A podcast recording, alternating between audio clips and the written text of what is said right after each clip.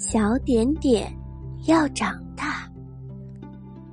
小点点想和大哥哥们一起玩。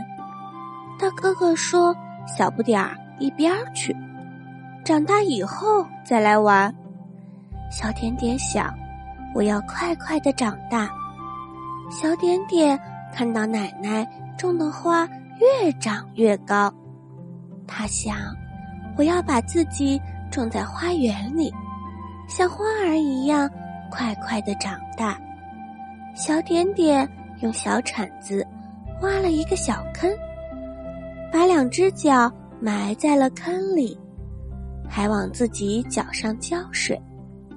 奶奶看到了，笑坏了。她告诉小点点：“我们和花儿不一样，你要多喝牛奶，多吃饭菜。”多锻炼身体，才能长得快。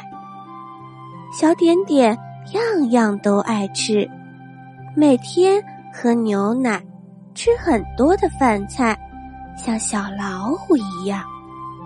小点点还每天拍球、跑步、做操，小手变得有力了，小腿变得结实了。大哥哥们。玩球的时候，小点点去帮他们捡球。